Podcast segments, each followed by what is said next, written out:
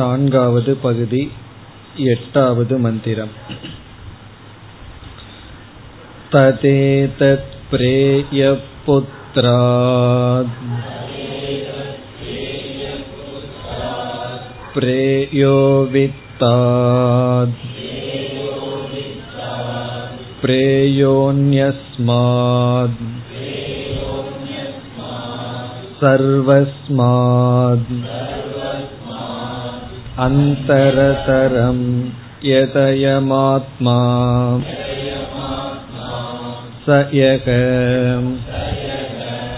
அன்யமாத்மனஹ ப்ரியம் ப்ருவாணம் ப்ரூயாத் ப்ரியம் ரோத்ஸ்யதி இதி ஈஸ்வரோக ததைவ ஸ்யாத் ஆத்மானமேவ ப்ரியம் உபாசீத சய ஆத்மானமேவ ப்ரியமுபாஸ்தே நஹாஸ்ய ப்ரியம் பிரமாயுகம் பவதி.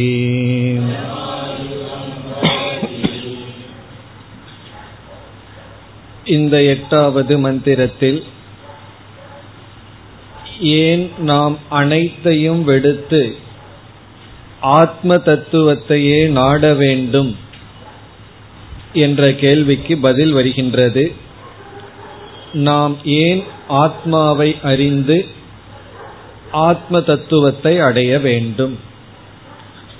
அதற்கு ஏற்கனவே கொடுத்த பதில், ஆத்மாவை பற்றிய அறியாமை இருப்பதனால் ஆத்ம அஞ்ஞானத்தை நாம் நீக்க வேண்டும். இங்கு கொடுக்கின்ற பதில், நாம் உண்மையில் ஆத்மாவைத்தான் நாடுகின்றோம் அல்லது நேசிக்கின்றோம். நாம் எதை அல்லது எதில் பிரியம் வைத்துள்ளோமோ அதைத்தான் நாடுவோம், அதுதான் நமது லட்சியம். நாம் எதில் பிரியம் இருக்கின்றதாக நினைத்து கொண்டிருக்கின்றோமோ அது உண்மையான லட்சியம் அல்ல. நாம் எத்தனையோ பொருள்களை நேசிக்கின்றோம் என்று நினைக்கின்றோம், அது தவறு. நாம் நம்மைத்தான் நேசிக்கின்றோம். ஆத்மாவின் மீது இருக்கின்ற பற்றுதான் உண்மையான பற்று. அதை நாம் சென்ற வகுப்பில் விசாரம் செய்து பார்த்தோம். நாம் பிரியம் வைப்பது சுகம். நாம் எதில் பிரியம் வைக்கின்றோம் என்றால் அது சுகம். பிறகு இரண்டாவதாக அந்த சுகத்தை கொடுக்கின்ற சாதனையிலும் பிரியம் செல்கின்றது. நாம் இரண்டாவது இடத்தில் பிரியம் வைப்பது சுக சாதனத்தில். முதலில் சுகத்தில், பிறகு சுக சாதனத்தில். சுகத்தில் வைக்கின்ற பிரியமானது நிபந்தனையற்றது. சுக சாதனையில் வைக்கின்ற பிரியம் நிபந்தனையுடன் கூடியது. இங்கு என்ன நிபந்தனை? அது சாதனையாக இருக்கும் வரை அதன் மீது அன்பு இருக்கின்றது. சாதனையாக இல்லை என்றால் அந்த அன்பு இருப்பதில்லை. அப்ப நிரதிசயமான நிபந்தனையற்ற அன்பு எங்கு இருக்கின்றது என்றால் சுகத்தில் இருக்கின்றது. பிறகு உபனிஷத் கூறுகின்றது ஆத்மா சுகஸ்வரூபம் என்று கூறுகின்றது. நம்முடைய அனுபவம், நாம் நம்மை நேசிப்பது நிபந்தனையற்றதாகவும் இருக்கின்றது. இப்ப நான் எதை நேசிக்கின்றேனோ அது சுகம், நான் என்னை நேசிக்கின்றேன், ஆகவே நான் சுகஸ்வரூபம், நான் ஆத்மா சுகஸ்வரூபம். இப்படி சொல்லும் பொழுது நமக்கு ஒரு சந்தேகம் வரலாம், எனக்கு சுகம் வர வேண்டும் என்றால் எத்தனையோ அனாத்மாக்கள் இருக்கின்றது, அந்த அனாத்மா இருந்தால்தானே நான் ஆத்ம சுகத்தையே அனுபவிக்கின்றேன். நான் சுகஸ்வரூபமாக இருந்தால், நான் என்றுமே விளங்கி கொண்டிருப்பவனாக இருக்கும் பொழுது ஏன் நான் சுகத்தை அனுபவிப்பதில்லை? சில அனாத்மாக்கள் இருக்கும் பொழுதுதானே எனக்கு சுகம் கிடைக்கின்றது என்ற சந்தேகம் வரும் பொழுது உடனே நமக்கு என்ன தோன்றிவிடும்? அந்த பொருள்கள் சுக காரணம், அந்த பொருள்கள் தானே சுகத்தை கொடுக்கின்றது. அப்பொழுது நம்முடைய பதில், அந்த அனாத்மாக்கள் மனதில் பிரியம், மோதம், பிரமோதம் என்ற விருத்திகளை கொடுக்கின்றது. அந்த அனாத்மா இருக்கும் பொழுது மனதில் சில எண்ணங்கள் தோன்றுகின்றது, சூக்ஷ்மமான எண்ணங்கள். அந்த எண்ணங்களில் ஆத்மாவினுடைய ஆனந்தம் பிரதிபிம்பிக்கின்றது. அந்த பிரதிபிம்ப ஆனந்தத்தை தான் நாம் அனுபவிக்கின்றோம். ஆகவே சுகஸ்வரூபமாக இருப்பது ஆத்மா, அனாத்மா சுகஸ்வரூபம் அல்ல. அது மட்டுமல்ல, அனாத்மாவை உண்மையில் நாம் நேசிப்பதும் இல்லை. எது சுகமோ அதைத்தான் நேசிக்கின்றோம். அனாத்மாவை நாம் நேசித்தல் என்பது உண்மை அல்ல. அது பிரிய ஆபாசம், பிரியம் அல்ல. காரணம் என்னன்னா, அதுல சுக ஆபாசம் தெரியுது, அதனால பிரிய ஆபாசம் அங்கு சென்றுள்ளது. ஆபாசம்னா வெறும் தோற்றம், பிரியம் இருக்கிற மாதிரி தெரிகின்றது, ஆனால் உண்மையில் பிரியம் இல்லை. அதைத்தான் நாம் முதல் பகுதியில் பார்த்தோம். ததேதத் பிரேயக புத்திராத், இந்த ஆத்ம தத்துவமே மகனை காட்டிலும் புத்திரனை காட்டிலும் பிரியமானது. இங்க புத்திரன்கிறது ஒரு உதாகரணம். பிறகு பிரேயோ வித்தாத், நான் வந்து பணத்தை தான் நேசிக்கின்றேன்னு சொல்கின்றேன், அதுவும் பொய். நாம் உண்மையில் நேசிப்பது நம்மைத்தான். பிரியக அந்யஸ்மாத் சர்வஸ்மாத் அந்தரதரம் எதயம் ஆத்மா, எந்த ஆத்மா நம்முள் இருந்து கொண்டிருக்கின்றதோ அந்த ஆத்மா அனைத்தை காட்டிலும் நேசிக்க தகுந்ததாக இருக்கின்றது. பிறகு இதற்கு பிறகு என்ன கருத்து வருகின்றது என்பதை சென்ற வகுப்பில் ஆரம்பித்தோம். அதை ஞாபகப்படுத்திக் கொண்டு நாம் செல்லலாம். ஞானிக்கும் அஞ்ஞானிக்கும் ஒரு பேச்சுவார்த்தை நடக்கின்றது. அஞ்ஞானி கூறுகின்றான், நான் மற்ற பொருளையும் நேசிக்கின்றேன், அனாத்மாவையும் நேசிக்கின்றேன், ஆத்மாவுக்கு அப்பாற்பட்ட பொருளையும் நேசிக்கின்றேன் என்று கூறுகின்றான். அப்பொழுது ஞானி கூறுகின்றார், அது தவறு. அப்படி நேசித்தால் அந்த பொருள் அழிந்துவிடும், உன்னுடைய அன்பும் அழிந்துவிடும், நீ உண்மையில் மற்றதை நேசிப்பதில்லை. இப்படி ஒரு கேள்வி பதிலாக அடுத்த பகுதி வருகின்றது. நம்ம அந்த இடத்துல ஒரு சந்தேகத்தை உருவாக்கி பார்த்தோம். மற்றவர்களுக்காக நம்மையே நாம் அழித்துக் கொள்கின்றோம், தியாகம் செய்கின்றோம் என்ற இடத்தில் நம்மை காட்டிலும் மற்றவர்களை நேசிக்கின்றோமே என்ற சந்தேகம் வருகின்றது. உண்மையில் நாம் மற்றவர்களுக்காக நம்முடைய உடலை தியாகம் செய்கின்றோம் என்றால் அந்த இடத்தில் உடலுக்கு அப்பாற்பட்ட இடத்தில் நான் என்கின்ற அபிமானம், அங்கும் அப்படி தியாகம் செய்வதனால் ஒரு ஆனந்தம் நமக்கு கிடைக்கின்றது. இல்லையே, ஒருவன் தற்கொலை செய்து கொள்கின்றானே, அவன் அவனை வெறுக்கின்றானே என்றால் அவன் அவனை அதிகமாக விரும்புவதனால் தான் தற்கொலை செய்து கொள்கின்றான். காரணம் என்னவென்றால், இந்த சூழ்நிலையில் நான் சந்தோஷமாக இருக்க முடியாது, ஆகவே நான் சந்தோஷமாக இருக்க வேண்டும் என்றால் எனக்கு இந்த சூழ்நிலை இருக்கக்கூடாது, ஆகவே என்னை நான் அழித்து கொள்ள வேண்டும் என்ற தவறான முடிவுக்கு வருகின்றான். அவன் வர்ற முடிவு தவறு, ஆனால் ஒன்றில் தவறுவதில்லை, அவனை நேசிப்பதில் தவறுவதில்லை. அவனை நேசிக்கிறதுல தவறிவிட்டால் யாரோருத்தர் தானே கஷ்டப்படுகிறார்கள், கஷ்டப்படட்டு தற்கொலைக்கு முயற்சி செய்ய மாட்டான். இப்ப தற்கொலையும் கூட அவன் மீது இருக்கின்ற பற்றை தான் அது காட்டுகின்றது. அப்படி யாரும் எதையும் நேசிப்பதில்லை. நாம் மற்றதை நேசிக்கின்றோம் என்று கூறினால் அது அறியாமை, அது அன்பல்ல, அன்பு ஆபாசம், பிரியத்தினுடைய ஒரு பொய்யான தோற்றம். அதுதான் அடுத்த பகுதியில் அறிகின்றது. இப்பொழுது நாம் படிக்கலாம். சகயக, சகயகங்கிற சொல் ஞானியை குறிக்கின்றது. எந்த ஒரு ஞானி, எவன் ஒருவன், சகன அவன், யகன ஒருவன், எந்த ஒருவன், அந்யம் ஆத்மனக பிரியம் புருவானம் புரூயாத். இந்த சக யகங்கிறதோட புரூயாத்ங்கிறதுல சம்பந்தப்படுத்த வேண்டும். சகன அந்த ஞானி ப்ரூயாத் கூற வேண்டும். என்னவென்று கூற வேண்டும்? ப்ரூயாத்னா அவன் கூற வேண்டும். யாரிடம் என்ன கூற வேண்டும்ங்கிறது இனி வருகின்றது. இப்ப யாரிடம் கூற வேண்டும், என்ன கூற வேண்டும்? இப்ப சகயக ப்ரூயாத், சகயகன அவன் ஞானி, ப்ரூயாத்னா ஞானி இவ்விதம் கூற வேண்டும். யாரிடம் என்றால் எந்த ஒரு அஞ்ஞானியானவன் இவ்விதம் கூறுகின்றானோ அவனிடம் கூற வேண்டும். இந்த அஞ்ஞானியிடம் கூற வேண்டும். அஞ்ஞானி என்ன கூறுகின்றான்ங்கிறதே உபனிஷத் இங்கு கூறுகின்றது. ரொம்ப குழப்பமான சென்டென்ஸ் கன்ஸ்ட்ரக்ஷன் இருக்கு. அதாவது ஞானி இவ்விதம் கூறுகின்ற அஞ்ஞானியிடம் இவ்விதம் கூற வேண்டும், அப்படி இங்கு அமைந்துள்ளது. ஞானி இந்த மாதிரி பேசுறவங்கிட்ட இந்த மாதிரி பேசணும்.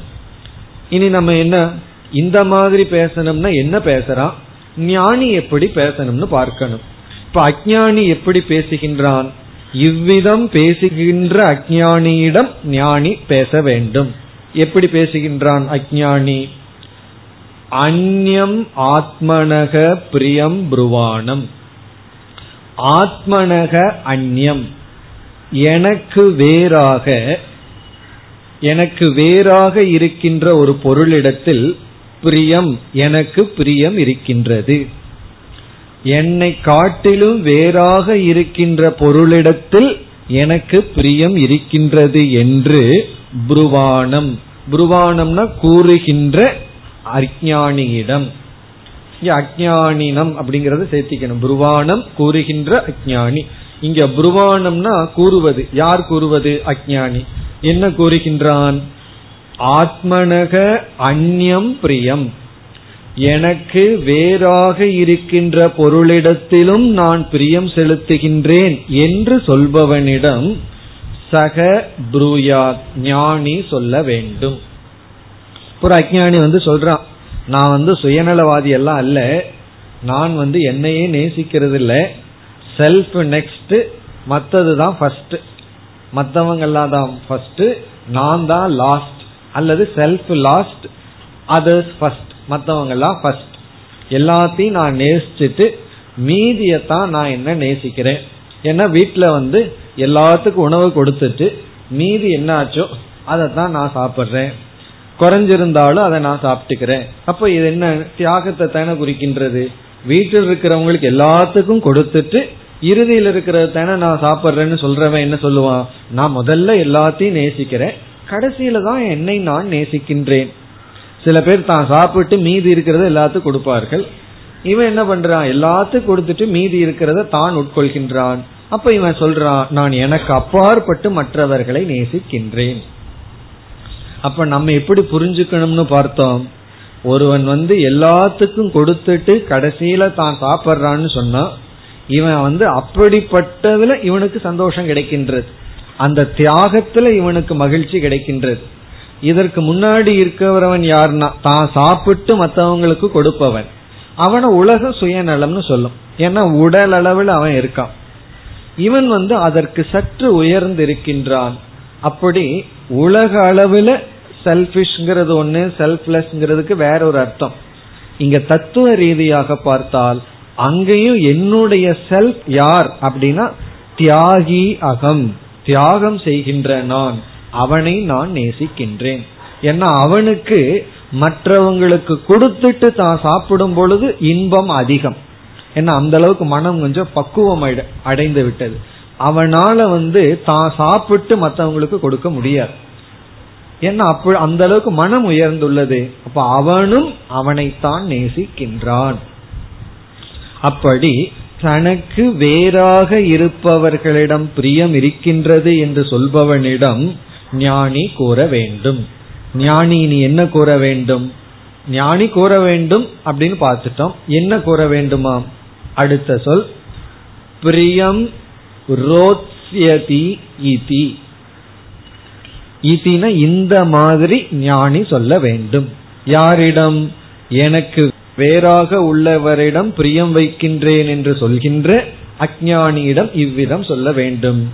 என்னவா, பிரியம் ரோத்ஸ்யதி, உன்னுடைய பிரியமானது அழிந்து விடும்.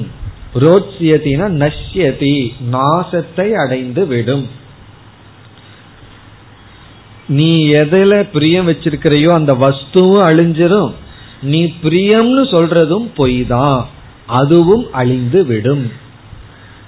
ரோத்ஸ்யதினா அது நாசத்தை அடைந்து விடும். இந்த இடத்துல பிரியம்னு சொன்னா உனக்கு பிரியமான பொருள்கள் எல்லாம் எது இருக்கோ அது அழிந்து விடும்.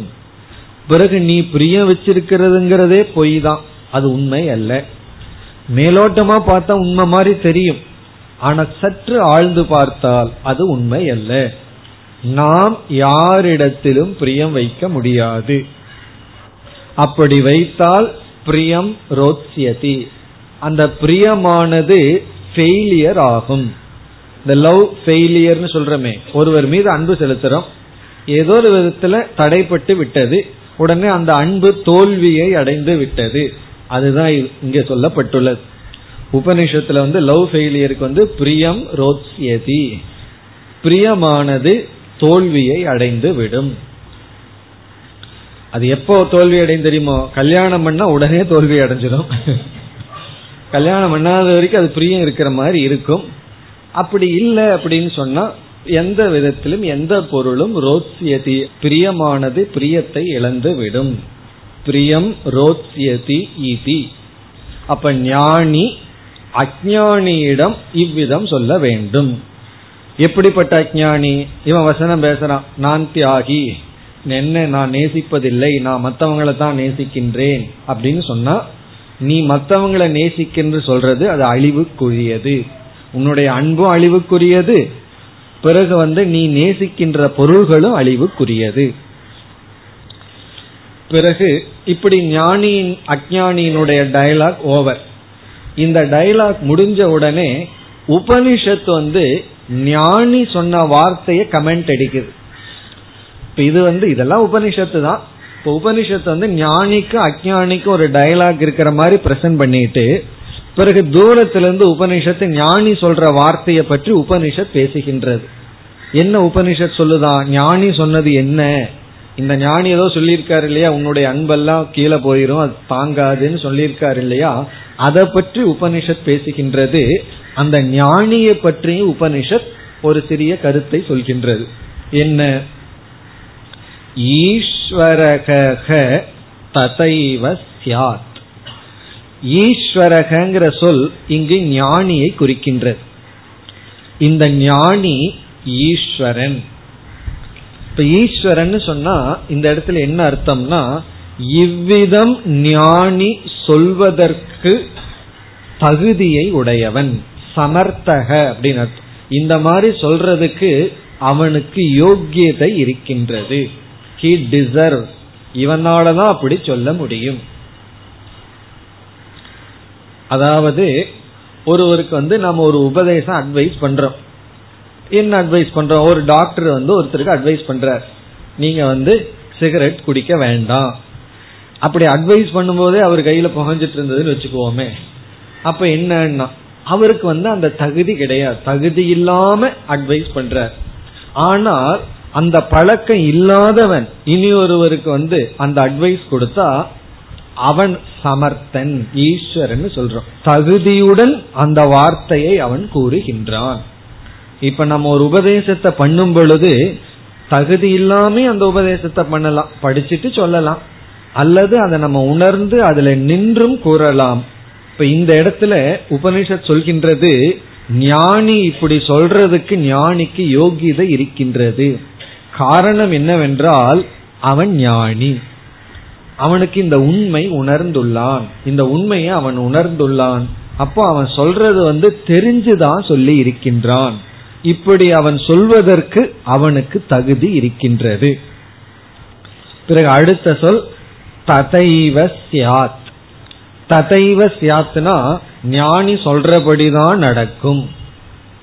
ஞானி என்ன சொல்லியிருக்கான்? நீ எதையாவது பிரியம்னு சொன்னீன்னா உனக்கு அப்பாற்பட்டு அது அழிந்துரும். உபநிஷத் சொல்லுது அப்படித்தான், ததாஸ்துன்னு சொல்றது போல ததைவ ஸ்யாத், ஞானி சொல்றதுபடிதான் நடக்கும். காரணம் என்னன்னா உபனிஷத் சொல்றதுதான் ஞானி சொல்லியிருக்கான், உண்மையை உணர்ந்து சொல்லி உள்ளான். இப்ப ஞானி சொல்றது படிதான் நடக்கும். ஞானிக்கு அப்படி சொல்றதுக்கு தகுதி இருக்கின்றது. காரணம் என்னன்னா அவன் ஞானத்துடன் அதை சொல்கின்றான். யாரும் யாரையும் நேசிப்பதில்லை. இதை நம்ம எப்ப புரிஞ்சுக்கணும்னா, நம்ம நல்ல காரியம் பண்ண போகும்போது சில பேர் தடையா வந்து இருப்பார்கள். நான் உன் மீது அன்பு வச்சிருக்கேன், யாராவது பெற்றோர்கள் வந்து மனமாற தன்னுடைய மகனை நீ வந்து சன்னியாசத்துக்கு போன்னு சொல்லுவார்களான்னா சொல்ல மாட்டார்கள். காரணம் என்ன? அவர்கள் சொல்ற காரணம் உன் மீது நான் அன்பு வைத்துள்ளேன். அது உண்மையானா கிடையாது. உன் மீது அன்பு வச்சிருக்கிறதுனால என்னன்னா நீ என்ன போல இருந்து கஷ்டப்பட்டனோ, நீ மட்டும் எப்படி தப்பிச்சுட்டு போலாம், அதுதான் அன்புக்கான லட்சணம். அப்படி நான் அன்பு வச்சிருக்கேன், அதனால உன்னை நான் விடமாட்டேன், உன்னுடைய விருப்பப்படி நான் உன்னை விடமாட்டேன். இது அன்பனுடைய லட்சணமா?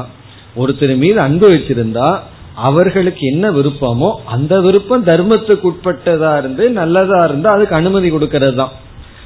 என்னுடைய விருப்பப்படி இனியொருவர் ஆடணுங்கிறது அன்பு அல்ல. அப்படி பல பேர் வந்து இப்படி எல்லாம் நினைக்கின்றார்கள். அதுதான் இங்க வருகின்ற ஒருவன் வந்து எனக்கு அப்பாற்பட்ட ஒரு பொருள் மீது நான் அன்பு வச்சிருந்தேன்னு சொன்னா அது பொய், அந்த பொருள் அழிந்து விடும். இப்படி சொல்வதற்கு ஞானிக்கு தகுதி இருக்கின்றது. காரணம் ததைவ ஸ்யாத், ஞானி சொல்றதுபடிதான் நடக்கும். இனி அடுத்த வரி, இதுவும் ஒரு விதம், அடுத்த வரியும் ஒரு விதமான வித்யாசூத்திரம் தான். இதை வித்யாசூத்திரம்னு சொல்வதில்லை, இருந்தாலும் இதுவும் ஒரு வித்யாசூத்திரம் தான். ஆத்மானம் ஏவ பிரியம் உபாசீத. வித்யாசூத்திரம் ஞாபகம் இருக்கா? இதுக்கு முன்னாடி வித்யா முதல் வித்யாசூத்திரம்னா ஞாபகம் இருக்கோ, அதுக்கப்புறம் அது என்னங்கிறது அடுத்தது. ஆத்மா இத்தியேவ உபாசீத அப்படிங்கறத வித்யாசூத்திரம்னு பார்த்தோம். அதே போல இங்கேயும் ஒரு வித்யாசூத்திரம் வருகின்றது. ஆனா அதைத்தான் வித்யாசூத்திரம்னு சம்பிரதாயத்துல கூறுவார்கள். இதுவும் அதே போல ஒரு வாக்கியம்தான். இது இங்க என்ன சொல்லப்படுகிறது? ஒருவன் ஆத்மாவை ஆனந்த சொரூபமாக புரிந்து கொள்ள வேண்டும். ஒருவன் ஆத்மாவை தன்னை ஆனந்த சொரூபமாகவே புரிந்து கொள்ள வேண்டும். அதுதான் இந்த வாக்கியத்தினுடைய அர்த்தம். ஆத்மானம் ஏவ, தன்னையே ஒருவன்கிறது அண்டர்ஸ்டுட். ஒருவன் ஆத்மானமேவ தன்னையே பிரியம், இந்த இடத்துல பிரியம்னா ஆனந்த சொரூபமாக, உபாசீத புரிந்து கொள்ள வேண்டும், உணர்ந்து கொள்ள வேண்டும். இதுவும் முக்கியமான வாக்கியம், உபநிஷத்துல முக்கியமான வாக்கியம் இதுவும். ஒருவன் தன்னை ஆனந்த சொரூபமாகவே புரிந்து கொள்ள வேண்டும். எப்படி ஆத்மா இத்தியேவ உபாசீதங்கிற இடத்துல நம்ம பிரம்மங்கிற வார்த்தையை சேர்த்திட்டோம். ஒருவன் தன்னை பிரம்மனாகவே புரிந்து கொள்ள வேண்டும்னு சேர்த்து விசாரம் எல்லாம் பண்ணோம். அதே போல இங்கு ஒருவன் தன்னை தன்னை ஆனந்த சொரூபமாகவே அல்லது தன்னையே ஆனந்த சொரூபமாக, இந்த ஏவ எங்க வேணாலும் போடலாம். ஒருவன் ஆத்மானம் ஏவ தன்னையே பிரியம் ஆனந்த சுரூபமாக புரிந்து கொள்ள வேண்டும். ஒருவன் தன்னை பிரியமேவ ஆனந்த சுரூபமாகத்தான் உபாசீத புரிந்து கொள்ள வேண்டும். நானே ஆனந்த சுரூபம்னு சொன்னா நம்ம ஆனந்தத்துக்கு போய் பிச்சை எடுப்போமோ, கொஞ்சம் எனக்கு இன்பத்தை கொடுங்கள் அப்படின்னு ஒரு விஷயத்துக்கிட்ட போவோமோ? போக மாட்டோம். நம்ம ஆனந்தத்தையும் சுகத்தையும் நாடி போறதுக்கு காரணம், அது நமக்கு லட்சியமாக இருக்க காரணம் அது நம்மிடத்தில் இல்லை. காரணம் என்ன? என்னை நான் அப்படி புரிந்து கொள்ளவில்லை. இப்ப இந்த இடத்துல தன்னை ஆனந்த சுரூபமாகவே புரிந்து கொள்ள வேண்டும். ஒருவன் தன்னை ஆனந்த தன்னையே ஆனந்த ரூபமாக புரிந்து கொள்ள வேண்டும். இனி அடுத்த பகுதியில் தன்னை ஆனந்த சுரூபமாக புரிந்து கொண்டால் என்ன பலன்? ஞான பலம். தன்னை வந்து ஆனந்த சுரூபம்னு புரிந்து கொண்டால் அவனுக்கு கிடைக்கின்ற பலன் என்ன? மிக சுருக்கமா சொன்னா அவனுக்கு கிடைக்கின்ற பலன் என்ன? தன்னை ஆனந்தம்னு புரிஞ்சுட்டா தனக்கு என்ன பலன் கிடைக்கும்னா ஆனந்தம். இப்ப தனக்கு கிடைக்கின்ற பலன் ஆனந்தம் அல்லது சுகம், மன நிறைவு. அதுதான் இங்கு வருகின்றது. மீண்டும் உபனிஷத்து வந்து அந்த வாக்கியத்தை ரிப்பீட் பண்ணுது.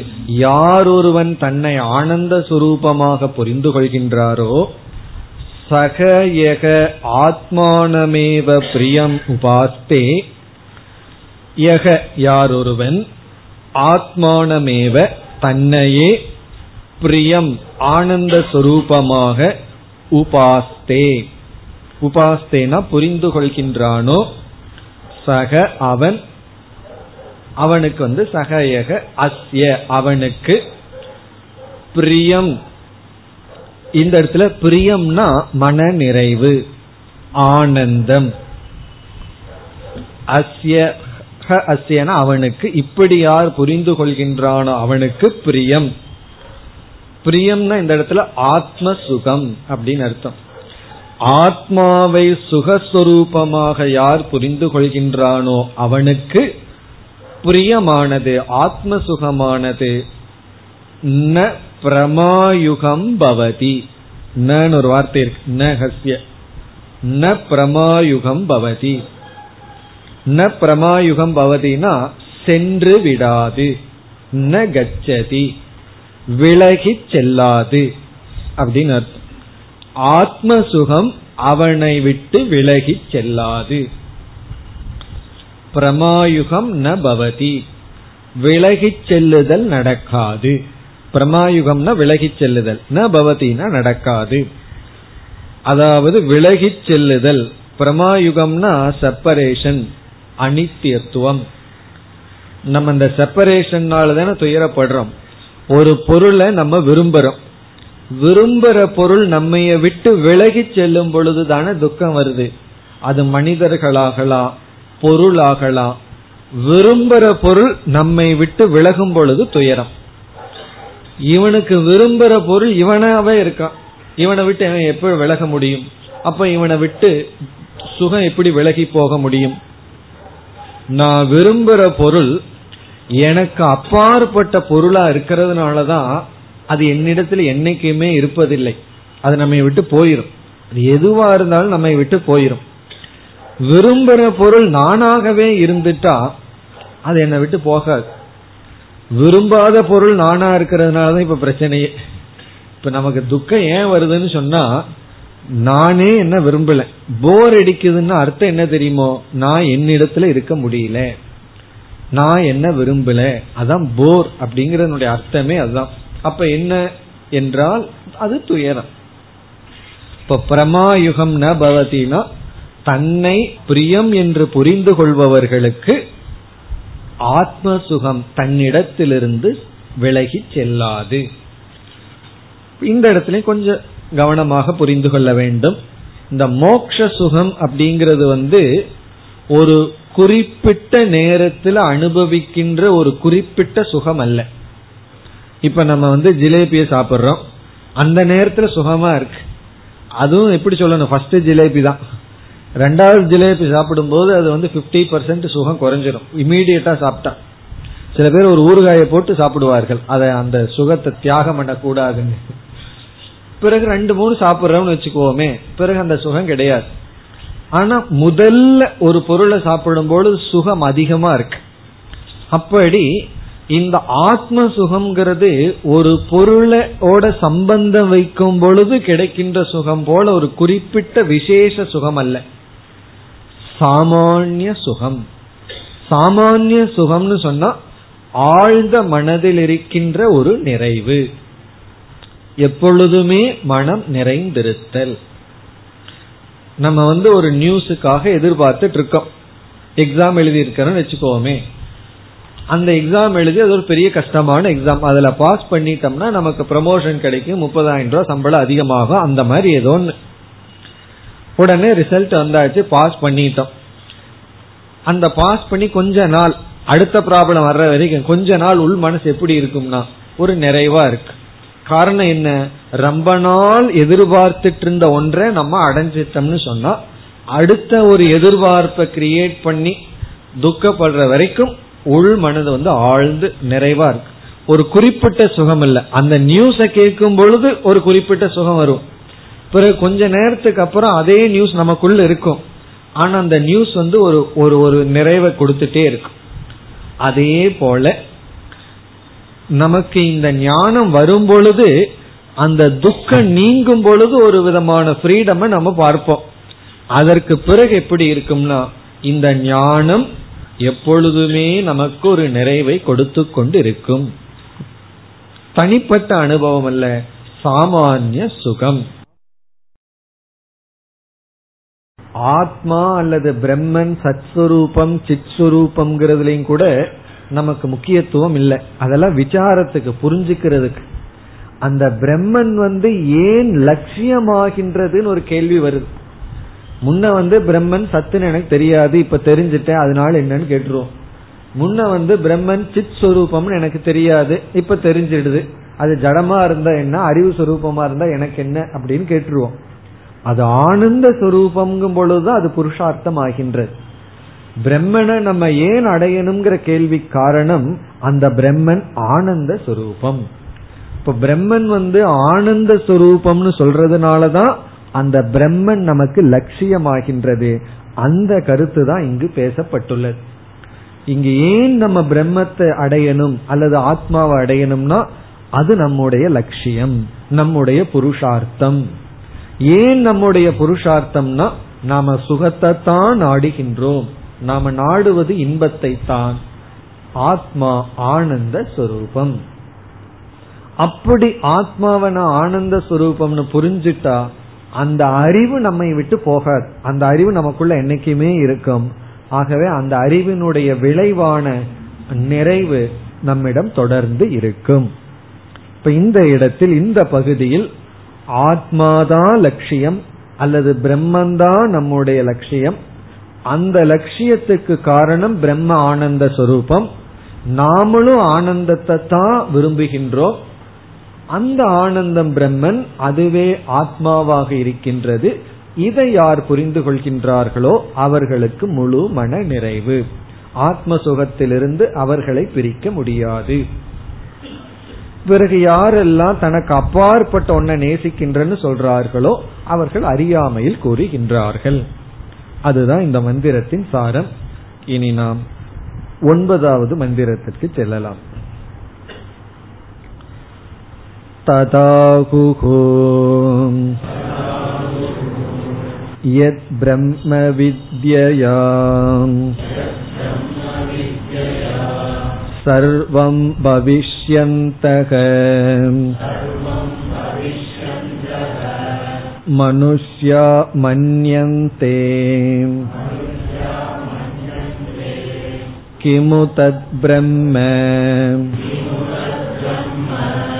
அவேத் யஸ்மாத் தத் சர்வம் அபவத் இதி.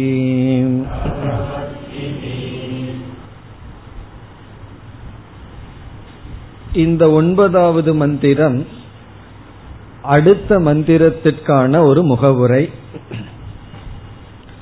பத்தாவது மந்திரத்தில்தான் நமக்கு அகம் பிரம்மாஸ்மி என்ற மகா வாக்கியம் வருகின்றது. அந்த மகா வாக்கியத்திற்கான அறிமுகம், இன்ட்ரோடக்ஷன், இந்த ஒன்பதாவது மந்திரம். ஆகவே இதுல வந்து ஒரு கேள்வி போல இங்கு இருக்கின்றது.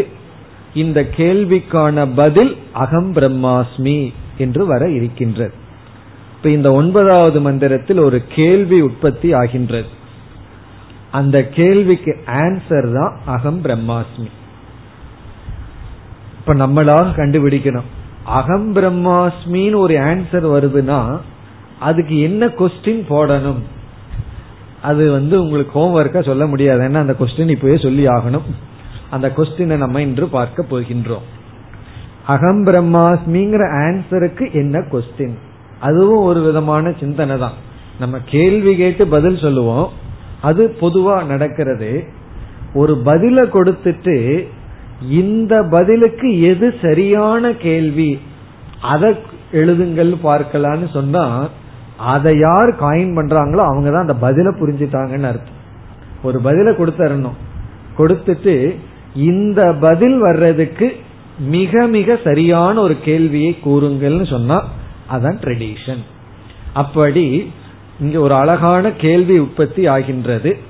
அந்த கேள்விக்கான பதில் அகம் பிரம்ம அஸ்மி. இங்க என்ன கேள்வி என்றால், இங்கும் ரெண்டு சிஷ்யர்கள் பேசிக் கொள்கின்றார்கள்.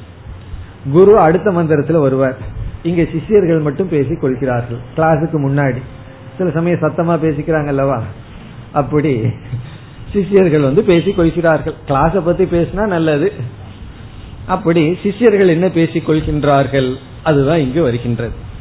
மனுஷ்யாகா மன்யந்தே, மனிதர்கள் இப்படி நினைக்கின்றார்கள் அப்படின்னு சிஷ்யர்களுக்குள்ள டயலாக்.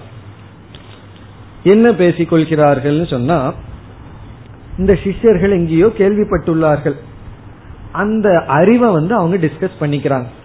இப்ப அவங்க சிஷ்யர்களுடைய டயலாக் என்னன்னு சொன்னா, பிரம்ம வித்யினால் பிரம்ம ஞானத்தை ஒருவன் அடைந்தால் அவன் அனைத்துமாக ஆகிவிடுகின்றான். இப்படி வந்து ஒரு கருத்து இருக்கின்றது, அதை சிஷ்யர்கள் பேசிக்கிறார்கள். பிரம்ம ஞானத்தினால் ஒருவன் அனைத்துமாக ஆகிவிடுகின்றான். பிரம்ம வித்யா, பிரம்ம வித்யா என்றால் பிரம்ம ஞானத்தினால் சர்வம் பவிஷ்யந்தக, சர்வம்னா அனைத்துமாக ஆகிவிடுகின்றார்கள். இந்த இடத்துல பவிஷ்யாமக ஆகிவிடுகின்றோம். இப்ப நமக்கு பிரம்ம ஞானம் கிடைச்சா நாம் அனைத்துமாக மாறி விடுகின்றோம்.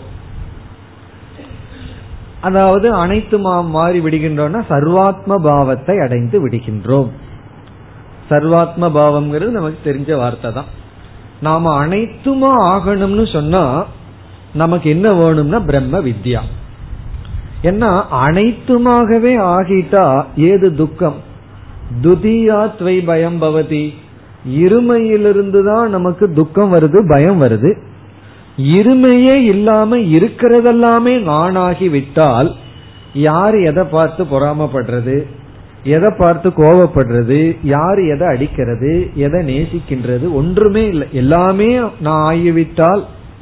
அப்படி ஒருவன் எல்லாமாகவே ஆக வேண்டும் என்றால் அது பிரம்ம வித்யினால் தான் முடியும். இப்படி ஒரு கருத்து இருக்கின்றதுன்னு ஒரு சிஷியர்களுக்குள்ள பேசிக்கிறான். ஒரு சிஷி இனி ஒரு சிஷியரை பார்த்து சொல்றான், பிரம்ம வித்யினால ஒருவன் வந்து எல்லாமாக ஆக முடியும். இப்படி ஒரு ஸ்டேட்மெண்ட்டை இவன் வந்து படிச்சிருக்கான். ஒரு இனி ஒரு சிஷியர்கிட்ட சொல்றான், அவன் சொல்றான், இனி ஒரு சிஷியன் சொல்றான், சாஸ்திரத்துக்குள்ள இனி ஒரு கருத்து இருக்கு.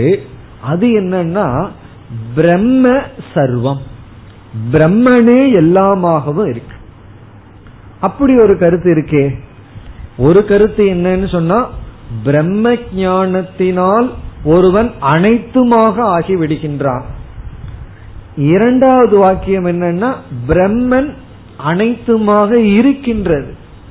ஏற்கனவே பிரம்மனே அனைத்துமா இருக்கு. முதல் வாக்கியம் வந்து பிரம்ம ஞானத்தினால், இங்க எல்லாம் ஒவ்வொரு வார்த்தையும் முக்கியம். பிரம்ம பிரம்ம ஞானம், ஞானம் ஒன்னு இருக்கு, பிரம்மன் ஒன்னு இருக்கு. பிரம்மனை பற்றிய ஞானத்தினால் ஒருவன் எல்லாமாகவும் ஆகிவிடுகின்றான்.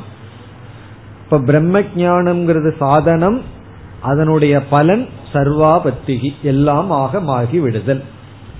இரண்டாவது வாக்கியம் பிரம்மன் ஏற்கனவே எல்லாமாகவே இருக்கு.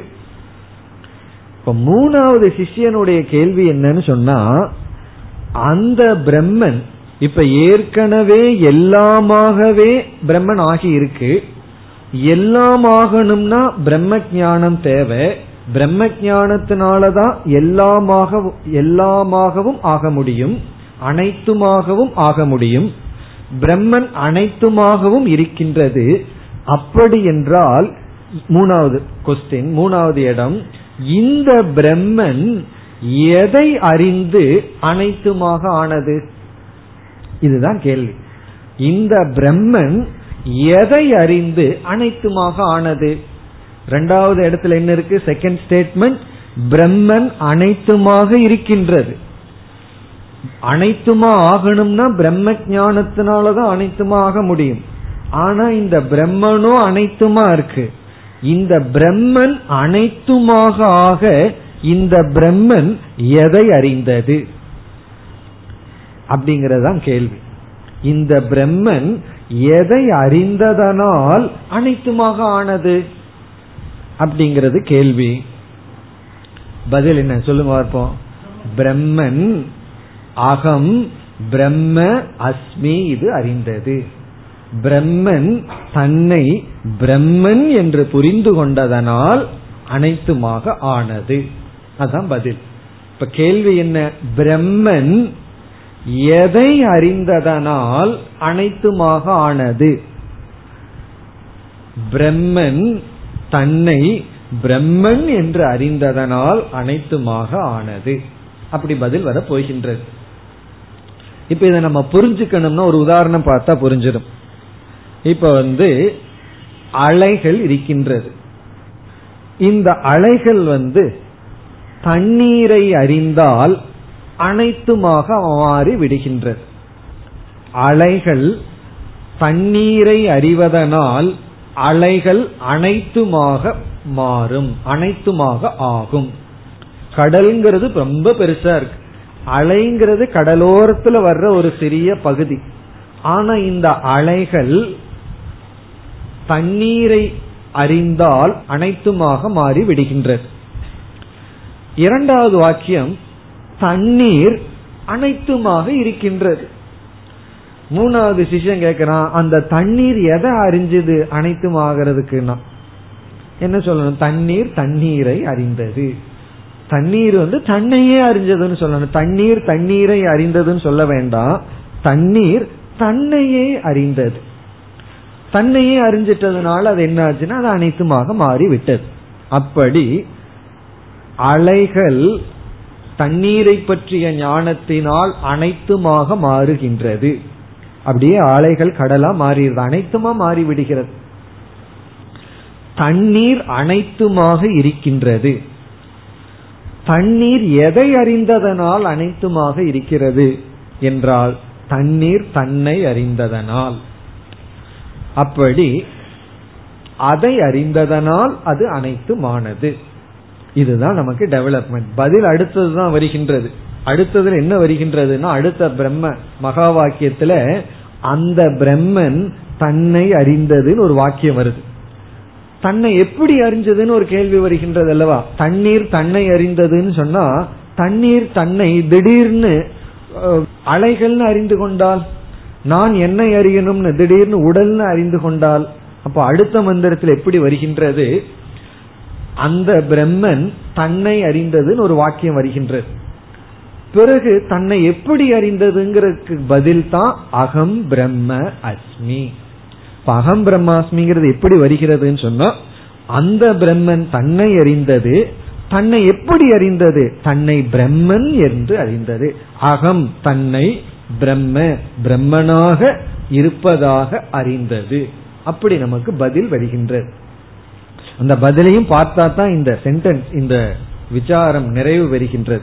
இந்த பதில அடுத்த மந்திரத்துல தான் பார்க்க போறோம். இங்க வெறும் கேள்விதான். இப்ப கேள்விகள் என்னன்னா மூன்று படியில் இருக்கு. பிரம்ம ஞானத்தினால் முதல் வாக்கியம் அனைத்துமாக ஆவோம், அனைத்துமாக மாறுவோம் அல்லது ஆகிவிடுவோம். பிரம்மன் அனைத்துமாக இருக்கின்றது. பிரம்மன் எதை அறிந்ததனால் அனைத்துமாக ஆனது. இதுதான் இங்க இந்த மந்திரத்துல இவ்வளவுதான் இருக்கு. இப்ப இதுலயே நம்ம சில விசாரம் இருக்கின்றது. முதல்ல நம்ம மீண்டும் மந்திரத்தை பார்த்துட்டு பிறகு இதுல ஒரு சிறிய விசாரம் இருக்கின்றது, அந்த விசாரத்திற்கு செல்லலாம். இப்ப மந்திரத்தை பார்த்தோம்னா ததாகுகு, ததாகுகுனா இந்த மாதிரி பேசி கொள்கின்றார்கள்.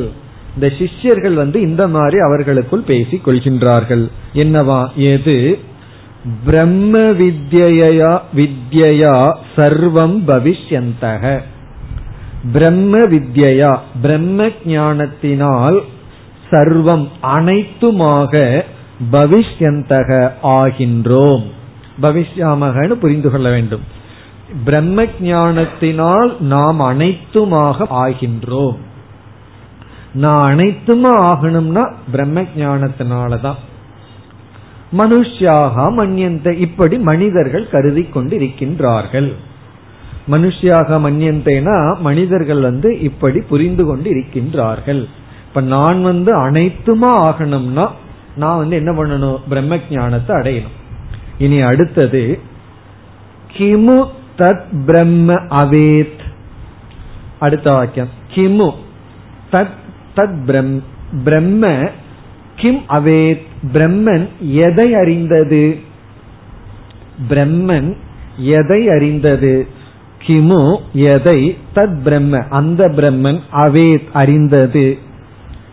காரணம், இந்த பிரம்மன் எதை அறிந்தது அப்படின்னு ஏன் கேள்வி வருதுன்னா, இந்த பிரம்மன் ஏற்கனவே எல்லாமா இருக்கே, அதனால இந்த பிரம்மன் எதை அறிந்தது. இப்ப அதுக்கு அடுத்த பகுதி யஸ்மாத் யாது காரணத்தினால், தது சர்வம் அபவது அது எல்லாமாகவே இருக்கின்றது. யஸ்மாத்னா யாது காரணத்தினால் அந்த பிரம்மன் ஏற்கனவே அனைத்துமாக இருக்கின்றது. அப்படி இருக்க பிரம்மன் எதை அறிந்தது? இப்ப பிரம்மன் வந்து ஏற்கனவே எல்லாமா இருக்கு, எல்லாமா இருக்கு, இந்த பிரம்மன் எதை அறிந்தது, இதுதான் கேள்வி. இந்த கேள்விக்குள்ள ரெண்டு கேள்வியை விளக்க ஆசிரியர்கள் கொடுக்கின்றார்கள்.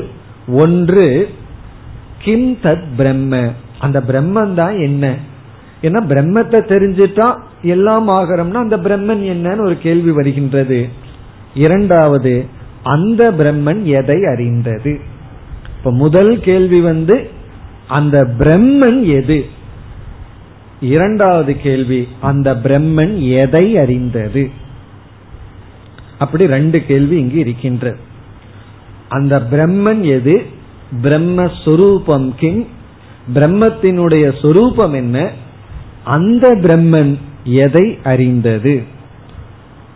இங்க மனுஷ்யாகங்கிற ஒரு வார்த்தை இருக்கிறதுனால இங்க என்ன சொல்லப்படுகிறது, இந்த மனுஷர்கள் தான் இந்த ஞானத்தை அடைவதற்கு விசேஷமான தகுதி இருக்கின்றது. விசேஷ அதிகாரக மனுஷே, மனுஷனுக்கு தான் விசேஷமான தகுதி இருக்கா. வேற யாராலையும் இந்த லோகத்துல, சொர்க்க லோகத்தை பத்தி நமக்கு பேச்சில்லை, இந்த லோகத்துல வேற எந்த உயிரினங்களும் இந்த விசாரத்தை செய்து கொண்டு இருக்காது. இல்லையே கடலுக்குள்ள சில மீன்கள்லாம் இந்த மாதிரி கிளாஸ் நடத்திட்டு இருந்தா இருக்குதா இல்லையா நமக்கு தெரியாதேன்னா இல்லை, அவ்வளவுதான், இருந்தா இருந்துட்டு போகட்டும். நமக்கு வந்து நம்ம பார்த்த ஜீவராசிகளுக்குள்ள மனுஷனால மட்டும்தான் இந்த ஞானத்தை அடைய முடியும். அப்போ மனிதர்களுக்கு இந்த ஞானத்திற்கு தகுதி இருக்கின்றது. அது நம்ம புரிஞ்சுக்காம மனுஷர்களுக்குள்ள தகுதியை பார்த்துட்டு இருக்கோம். மனுஷர்களுக்குள்ள தகுதிகள்லாம் கிடையாது. தகுதி இருக்குன்னா ஒன்னு இருக்கு, சாதன சதுஷ்டய சம்பத்தின்னு. ஆனா மனுஷ ஜென்மமே நமக்கு இந்த தகுதியை கொடுத்து விடுகின்றது. அதற்கு பிறகு மனதிற்குள்ள சில தகுதிகள் வேணும் இந்த அறிவை அடைவதற்கு, அது இரண்டாவது. ஆனா மனிதனுக்கு இந்த ஞானத்தை அடைய தகுதி இருக்கின்றது. இப்ப வந்து நம்ம ரெண்டு கேள்வி கேட்டோம். அந்த ரெண்டு கேள்வியை பற்றி மிக சுருக்கமான ஒரு விசாரம். இப்போ ஒரு கேள்வி என்ன என்றால் கிம் பிரம்ம, அந்த பிரம்மன்கிறது என்ன, அப்படி ஒரு சந்தேகம். ஏன்னா சில சந்தேகங்களை எல்லாம் நம்ம இங்க உருவாக்கணும். அதற்கு பதில் தான் அடுத்த மந்திரம். அடுத்த மந்திரம் பெரிய மந்திரம், ஏழாவது மந்திரத்தை பார்த்தது போல அடுத்தது ஒரு பேராகிராஃப், அதுலதான் நமக்கு வந்து மகா வாக்கியம் வருகின்றது. பிரசித்தமான மகா வாக்கியம். மகா வாக்கியத்தை பலமுறை பார்த்தாச்சு. ஆத்மானமேவ பிரியம் உபாசீதங்கிறது ஒரு மகா வாக்கியம் தான். இங்க வந்து அகம் பிரம்மாஸ்மிங்கிற மகா வாக்கியம். அதற்கு இங்க சில கேள்விகளை எல்லாம் மீண்டும் நாம் உருவாக்குகின்றோம். அதுல வந்து அடிப்படையான ரெண்டு கேள்வி. ஒரு கேள்வி கிம் பிரம்ம, அந்த பிரம்மன் என்ன. இரண்டாவது அந்த பிரம்மன் அறிந்த விஷயத்தை பற்றி, அந்த பிரம்மன் எதை அறிந்தது. இப்ப முதல் கேள்விக்கு வருவோம். இதுக்குள்ள சில கேள்விகளை எல்லாம் உருவாக்கி சில சந்தேகங்களை எல்லாம் நம்ம உருவாக்கி கொள்வோம். ஏன்னா அடுத்த மந்திரத்துக்கு போகும்போது கொஞ்சம் குழம்பி போகணும், அப்பதான் நல்லா இருக்கு. குழப்பம் இல்லாம போனோம்னா அகம் பிரம்மாஸ்மிங்கிறது ருசிக்காது. பசிச்சதுக்கு அப்புறம் பாக்கசாலைக்குள்ள போனாதான், பாக்கசாலைனா கிச்சன், பசிச்சதுக்கு அப்புறம் கிச்சனுக்குள்ள போனா தான் சுகம் இருக்கு, பசிக்காம போனோம்னா சுகம் இருக்காது. அதே போல அடுத்த மந்திரத்துக்குள்ள போகும்போது சில கேள்விகளுடன் சந்தேகத்துடன் குழப்பத்துடன் போகணும். அப்ப இப்ப என்ன பண்றோம்னா இப்ப குழப்புவதற்கு முயற்சி செய்வோம், குழம்புறதுக்கு சந்தேகத்துக்கு முயற்சி பண்ணுவோம், முயற்சி பண்ணி சந்தேகத்தை அடையணும் குழப்பத்தை அடையணும். இப்ப எப்படி குழம்ப போறோம்? கேள்வி வந்து கிம் பிரம்ம, இப்ப இதுல சில கேள்வி கேட்கிறோம். அந்த பிரம்மன் பூர்ணமானதா அபூர்ணமானதா, பிரம்ம பரிச்சின்னம் வா அபரிச்சின்னம் வா, பரிச்சின்னம்னா லிமிட்டட், அந்த பிரம்மன் வரையறுக்கு உட்பட்டதா வரையறுக்கு உட்படாததா, அப்படி ஒரு கொஸ்டின்.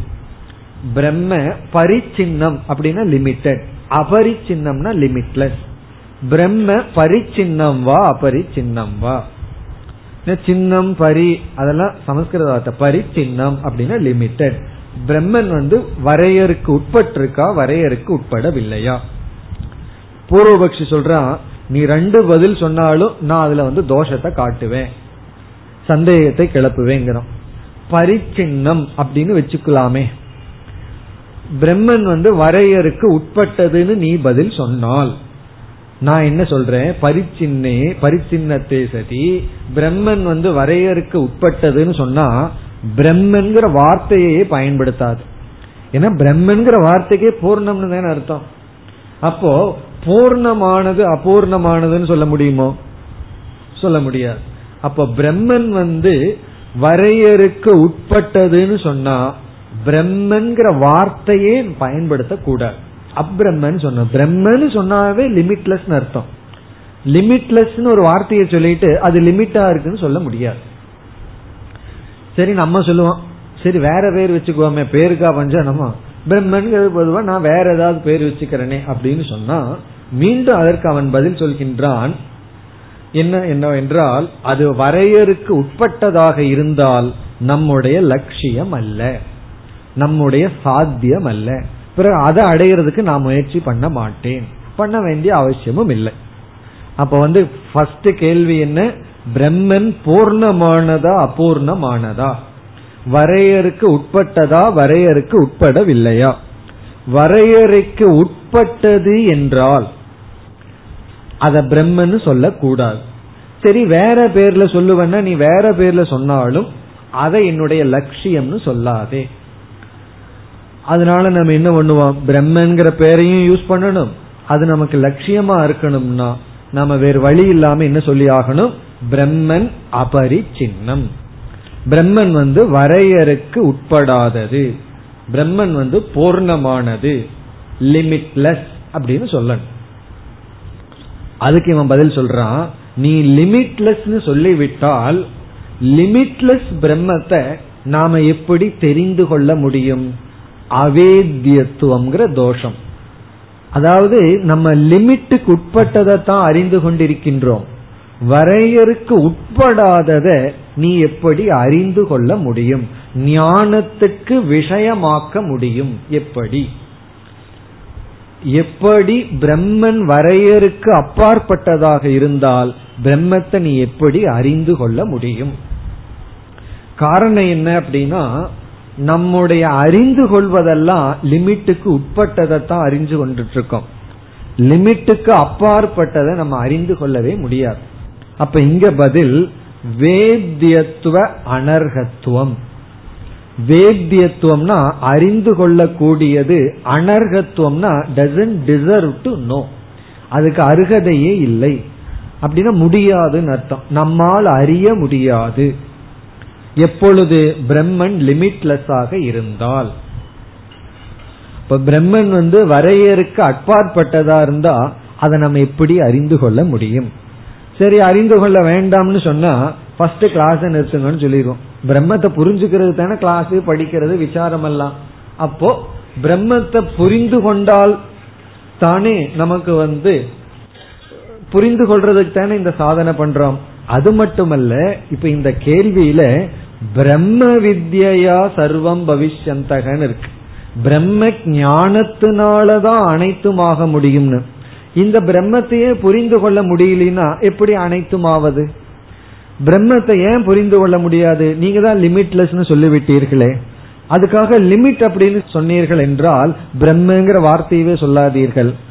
அல்லது அதை நான் புரிஞ்சு கொள்ள வேண்டிய அவசியம் இல்லை, லிமிட்டடான ஒன்றை புரிஞ்சு நான் எப்படி அன்லிமிட் ஆக முடியும்? ஆகவே பிரம்மத்தை அறிந்து கொள்வதே சம்பவிக்காது பிரம்மன் பூர்ணமாக இருந்தால்.